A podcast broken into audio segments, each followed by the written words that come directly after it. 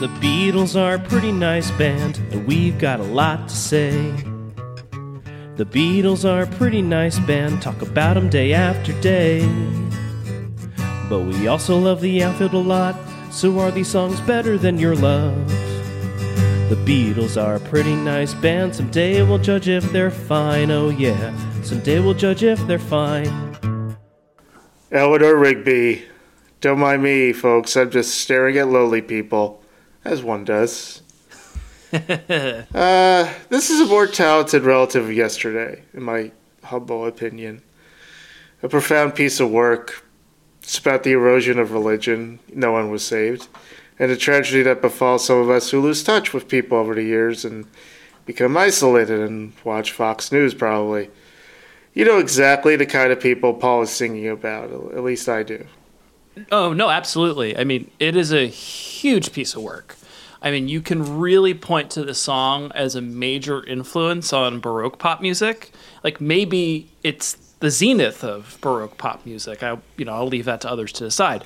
Um, Paul is really trying to say something here that's deeper than the lighter pop fare that he's mostly written about in the past. But it being an orchestral song, it almost feels to me like Beatles for squares. Mm-hmm. Like, I can picture the parents of a sixties teenager enjoying this song, which automatically makes it uncool. Like, your parents, and when you're a teenager, your parents are not supposed to like right. your pop music. And well, I can totally like, like, hey, you know, like, I really like this one. John didn't refer to this song, wasn't referring to this song, but he would say that Paul was doing his granny shit. Yeah, sure. for for grandmothers. Uh, yeah. Right. Yeah. yeah. Okay. Well, I see what you're saying. Um, so I, I thought it was interesting that one of the violinists was is named Sydney Sachs. Uh, Sydney defied the odds on that one.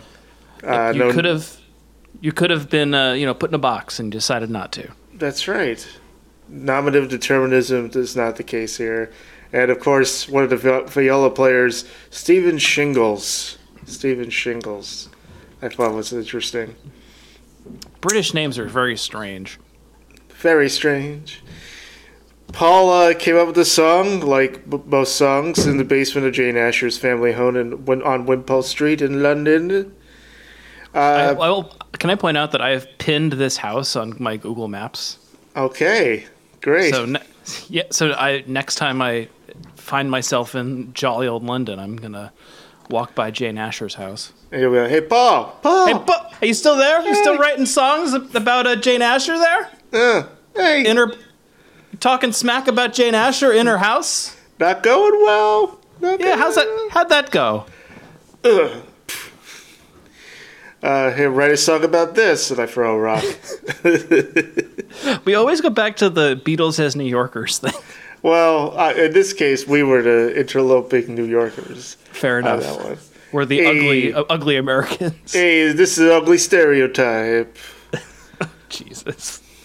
Um, so as with yesterday, Paul didn't have the lyrics at first. He, co- he goes, this time though, he, he goes by Donovan's house, who also lived in London. Donovan of Sunshine Superman fame and Mellow Yellow. Season uh, of the Witch. It is the Season of the Witch. And uh, Paul's like, but this is Donovan talking. One day I was on my own in the pad, running through a few tunes on my Uher tape recorder. The doorbell rang. It was Paul on his own. We jammed a bit. He played me a tune about a strange chap called Ola Natanji. Ola Natanji, blowing his mind in the dark with a pipe full of clay. No one can say. Thankfully, How- the lyrics changed. Yeah. Um, at some point, Paul picked up on uh, picks up his rice at the church. Like ah, the idea of picking up rice at a church, and then he got he he went from there. Uh, he tells a story in the lyrics, nineteen fifty-six to present, about how he used to know a lot of old ladies from his Bob a Job week uh, with the Boy Scouts. Um, he also also settled on the name Miss Daisy Hawkins, but rejected it for its lack of realism. He took the name Rigby from a shop in Bristol, Rigby and Evans Limited, wine and spirit shippers. The name Eleanor was after Eleanor Bron, the, who played the female lead in Help. And then later, it turned out, there was this, by the Woolton, the Woolton Cemetery, there's a tombstone reading Eleanor Rigby, and that cemetery is where John and Paul used to hang out. And it's right near where John and Paul first met. Strange. Mm. So uh, it was a team effort. Uh, Ringo came up, suggested the name Father McKenzie should darn his socks in the night. Ah, Look at All the P- Lonely People was coined by George Harrison.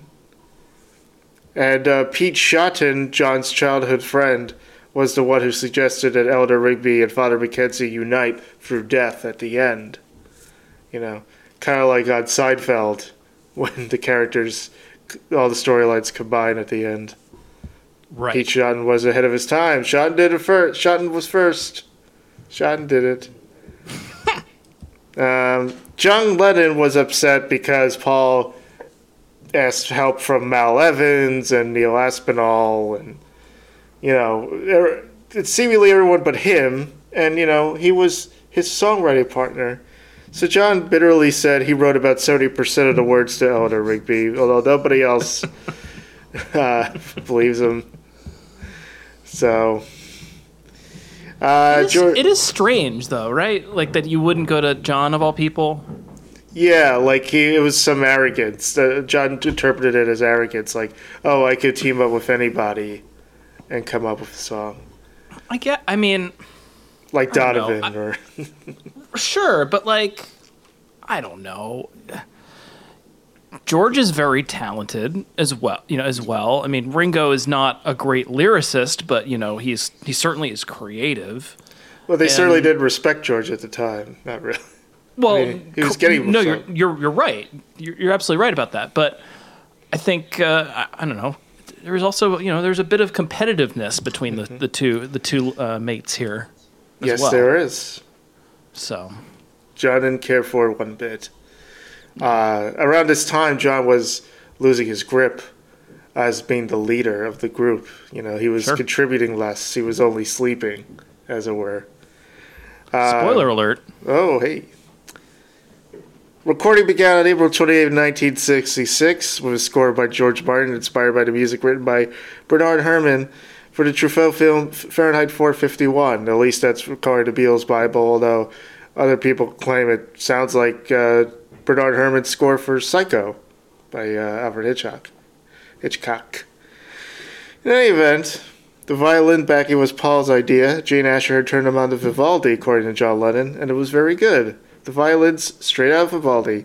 I can't take any credit for that at all. So at least John gives him credit for that. Um, the part that he probably also liked the least. Probably. His granny shit. Paul wanted the strings to sound really biting.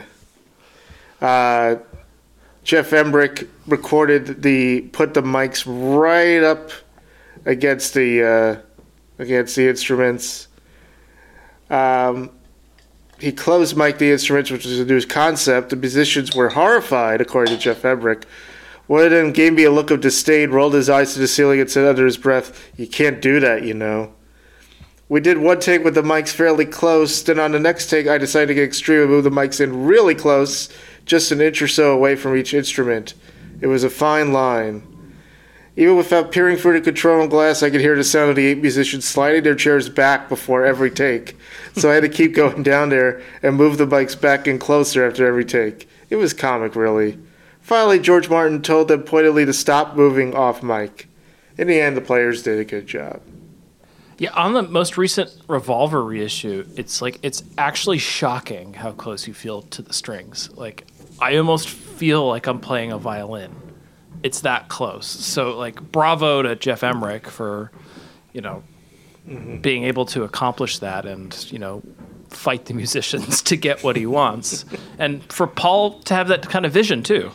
I mean, that it's nice to see, again, like we've pointed this out before, it's nice to, to see like how these engineers and these musicians are working in concert to, you know, break the rules of what recording is. Absolutely. I love team efforts. I really do. Um, There's no I in team. Wow.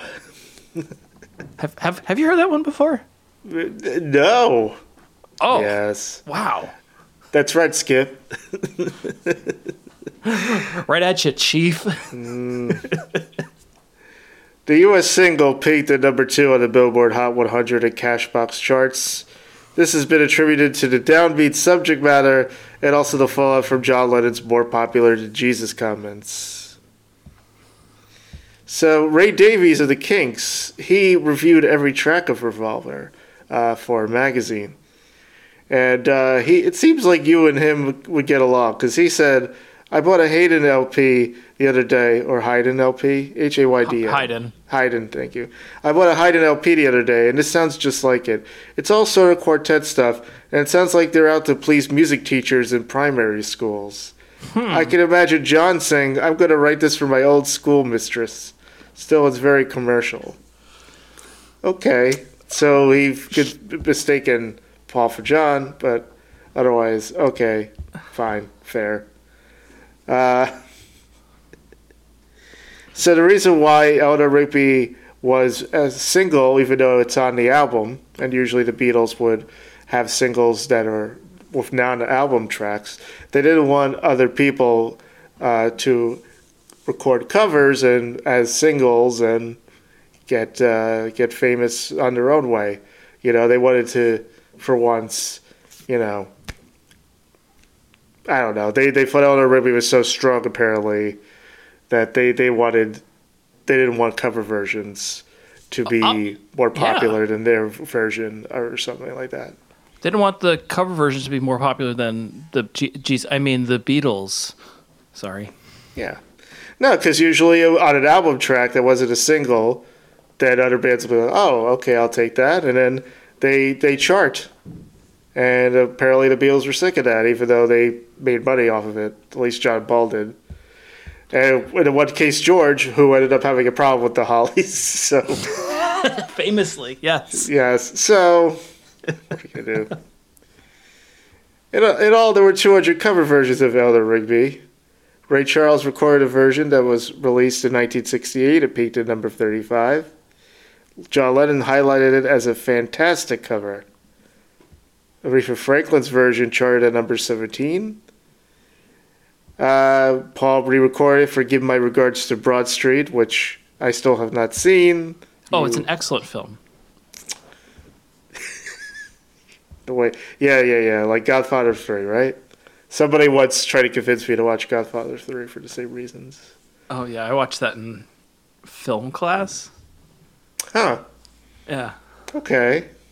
Well, we watched one and two, so you know you gotta watch the third. At that you have you, you don't have to. You don't have I haven't. to. Well, you know there, sometimes it's it's uh, good to know what you don't like. Okay, yeah, I guess it would be film class. Like, okay, why was that terrible? And yeah, like what it, what's wrong with this one? Yeah, outside of uh, I thought I was out, but they pulled me back in. That's in Godfather three, but. But I, I know that one. It. Yeah. Uh, they pull me back in. Hey, I'm John Lennon. I want to hold your hand. Uh. Um, in two thousand, Mojo ranked Eleanor Rigby at number nineteen on the magazine's list of the top one hundred, the one hundred greatest songs of all time. All freaking time. All freaking time. All freaking time. Lydia. In B B C Radio two's Millennium poll, listeners voted as one of the top one hundred songs of the twentieth century. It ranked at number one thirty-seven on Rolling Stone's list of five hundred greatest songs of all time in two thousand four, but it went all the way down to number two forty-three on the twenty twenty-one revised list. mm. Whoa! What happened? Poor Eleanor. I know. She died for nothing. Uh... The song was nominated for three Grammys in sixty-six and one for Best Contemporary Rock and Roll Vocal Performance. Male. So good job. Rock and roll. Josie Scale, I'm going to, of course, give this a yeah. Yeah. Now, I'm struggling with this one. And I, pro- I mean, I shouldn't, but I am. I think it's a great song. Eleanor Rigby's a great song. It's a mammoth piece of work. It's so influential. It's, you know, easily one of the most, you know, probably one of the strongest works that the Beatles ever created. But I don't want to. Okay, all right. So, oh, oh, I'm sorry. You're still going. So, so you're saying it's a yeah. Well, here's the thing. I don't want to listen to it. Like, if I'm sitting here listening to Revolver, I hit skip. That's crazy to me. I mean, I understand. Like, um, sometimes when you're in a good mood, you don't want to listen to a sad song. Sure. Um, but this, I think, this song transcends sadness. It's it's a profound. It's profound, like I said, and I don't know. Like as you talked about, you know, the the string, the the sound of the strings being so close, and yeah, it's it's it's powerful. Um, oh, oh it, absolutely! It, it rocks my socks in a non rock and roll uh, way to me. So I, I would never. I would certainly never skip it. You know. Um, Like, it's not even slow either, you know, it's, um, so I, I think it's, I, I don't understand. You know, I, I guess here's the thing. It's like, how am I going to judge this? It's like, we're, I'm comparing this to, you know. Your Love by the Your Outfield. Your Love by the Outfield. You would rather listen to Your Love by the Outfield than this song. Yes, I would. I would. All day, every day. I want now, to listen to Your I, Love by the Outfield more. I love Your Love, of course. Who doesn't? It's just, just no, I, I, I don't I see don't, it. Yeah, uh, man, I'm, I'm not doing. I'm, man, I'm not gonna do it to be hot takey or anything. No, but no. I just, I, uh, I'm giving Eleanor Rigby by the Beatles a Josie. She died for nothing, man. She di- Again, I think it's a great song. It's it's a huge, it's a mammoth Beatles song. It's it's one of the biggest songs of all time for a reason. But I certainly just do not want to listen to it in my spare time. Grammy award-winning vocal, the the straight, the unprecedented sound of strings. And hey man, you know Geoff Emerick is a he's a he's a he's a genius. Paul McCartney, he's a genius. Psycho psycho influence strings. I'm gonna go with Your Love by the Outfield. Wow. Okay. Please, please don't send me letters. Yeah, send him D Ms, emails. Please don't burn down text. My D Ms. Pin, uh, Google pin, Google Map pinned uh, his. Uh, You're gonna dox his, me now. His house. I could if I tried. I know what state you live in, but other than that, I, I'm at a loss. Oh man. The Beatles are a pretty nice band. Talk about them day after day. But we also love the Outfield a lot. So are these songs better than Your Love? The Beatles are a pretty nice band. Someday we'll judge if they're fine. Oh yeah, someday we'll judge if they're fine.